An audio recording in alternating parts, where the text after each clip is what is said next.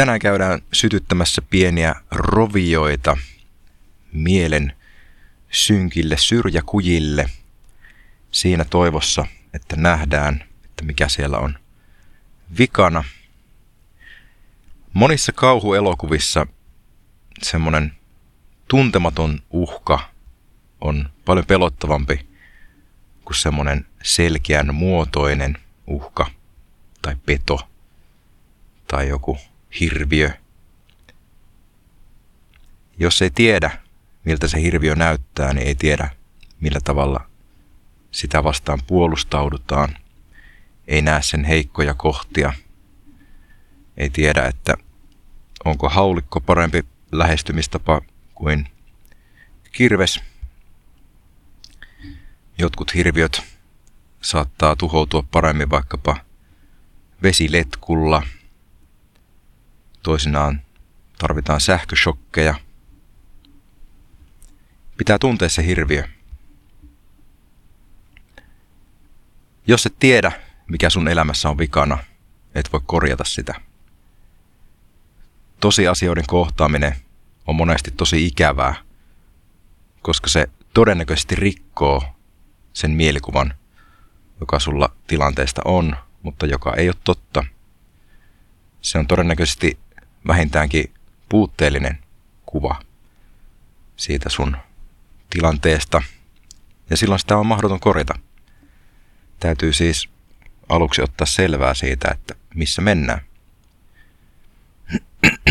Asioiden lykkääminen vie hirveästi energiaa. Joka kerta, kun lykkäät jotakin asiaa, niin joudut sitä ajattelemaan, kohtaamaan oman riittämättömyytes. Ne tekemättömät teot vainoaa, ne syyllistää. Ne nauraa sulle päin naamaa. Sinne ne pakenee varjoihin sitten, pilkattuaan sua riittävästi. Ja tulee sitten vielä enkoreksi huutamaan. Jotain pitää aina tiputtaa, että voi ottaa uusia asioita kantaakseen. Joo. Kaiken maailman biohakkerit tykkää mitata ihmistä tai itseään. Puhutaan, puhutaan tämmöisestä quantified self-tyyppisestä ratkaisusta, eli mitatusta meitsistä. Se on nykyään tosi suosittua. Et laitetaan tämmönen ruumiin toimintoja ja verenpainetta ja lämpötilaa ja erilaisia arvoja mittaava sormus tai kello tai mikä tahansa juttu kehoon kiinni, joka sitten kertoo, että mitä sillä oikein tapahtuu. Tällaisen seurannan etuna on tietysti puolueettomuus ja sen vaarana on tietysti pakkomielteisyys. Että sitten ruvetaan ylioptimoimaan ihmiskehoa, joka on kuitenkin tosi mukautuvainen, eikä välttämättä niin kuin hetkellisestä tilanteesta ole syytä hätääntyä. Mutta se, mikä tuo, mihin tuo auttaa tuollainen mittaaminen, on se, että tietää, että mikä on se todellisuus, mikä on tämä hetkinen tilanne sun kehossa – ja ajatuksissa ja unessa. Mitä nyt ikinä sitten haluatkaan tietää, niin se on kyllä nykyään hyvin helposti mitattavissa. Toisin kuin esimerkiksi kyselyihin vastaaminen, eli kaikenlaiset persoonallisuustestit, johon itse vastaat, niin ne ei ole todellakaan niitä luotettavimpia, koska saatat vastata ideaalikuvan mukaisesti vähän paremmin kuin mitä oikeasti, mikä se oikea tilanne on. Senpä takia se muilta ihmisiltä saatu palaute onkin yleensä todellisempaa kuin mitä sun oma arvio tilanteesta on. Ihminen haluaa aina suojella sitä omaa kuvaansa. Ja se on ihan edullista siis nähdä itsensä vähän paremmassa valossa kuin mitä, mitä onkaan. Mutta aina välillä on hyvä kyseenalaistaa sitä, että mitenkä oikeastaan meneekään. Ja mitä kohti menee. Ja ehkä erityisesti se, että mitä välttää. Kerron arkielämän esimerkin tämmöisestä tilanteesta, joka ei todellakaan nyt korreloi mitenkään kovin hienosti näiden mun suurten puheiden kanssa, mutta tota,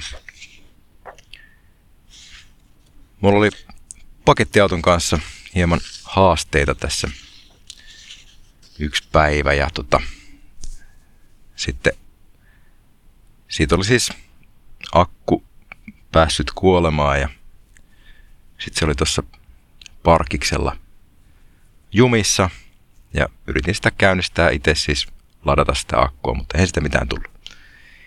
No sitten mä pyysin apua korjaamolta, että voisitteko tulla tähän fiksaamaan tämän tilanteen, kun mä en nyt pääse tästä mihinkään, niin olisiko teidän mahdollista tulla tähän niin kotikäynnille fiksaamaan tätä mun pakettiauton akkutilannetta.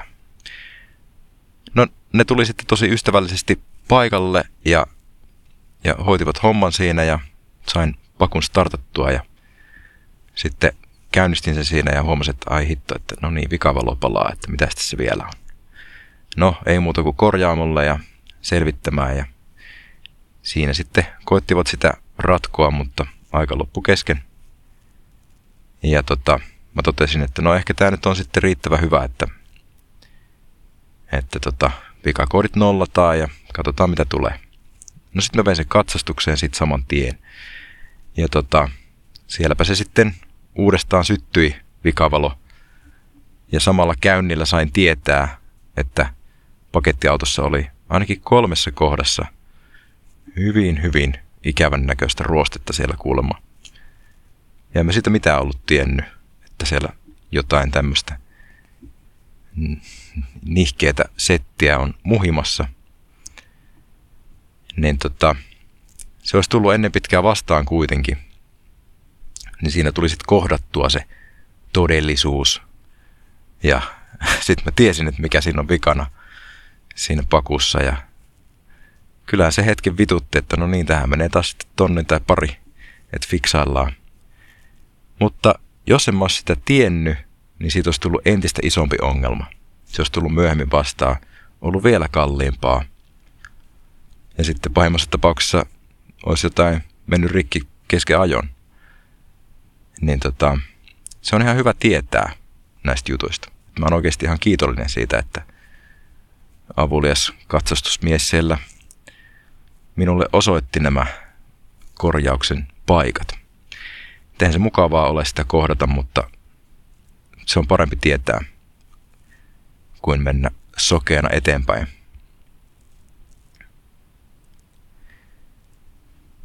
No niin, jospa tästä olisi nyt jotain iloa, kannattaa tutkia sitä omaa psyykettä ja tota, erityisesti niitä asioita, sellaisia toistuvia ää, ongelmatilanteita, sellaisia toistuvia ahdistuksia, jotka sieltä kumpuilee aina tietyin väliajoin, niin silloin kun joku asia aina uudestaan tulee, niin se tarkoittaa, että sun käyttäytymisessä on jotain sellaista, joka, joka johtaa siihen ikävään tilanteeseen ja silloin on syytä sitten vähän kelata taaksepäin, että mitä onkaan tapahtunut, missä tilanteessa se niin on se masennuksen tai vitutuksen juuri alkanut kasvaa, että milloin se siemen on kylvetty siihen.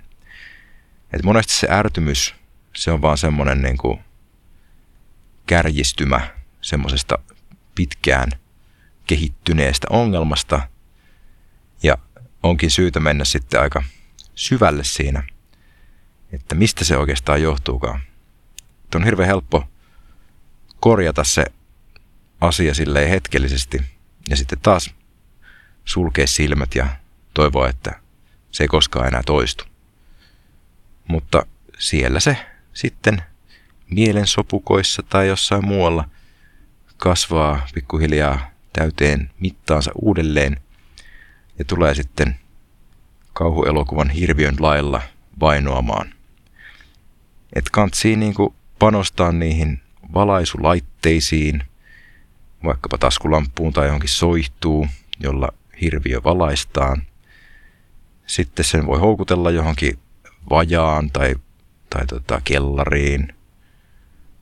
Niin sit, riippuen tietysti hirviön tyypistä, niin se voi sitten sinne lukita. Jos on tämmöinen hive mind-tyyppinen hirviö, niin siihen on sitten erilaiset keinot.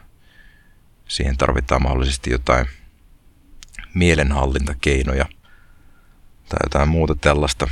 Mutta pointti on siinä, että tunnista se hirviö ja jos pystyt ystävystymään sen hirviön kanssa, niin sitten teillä on yhdessä paljon kivempaa.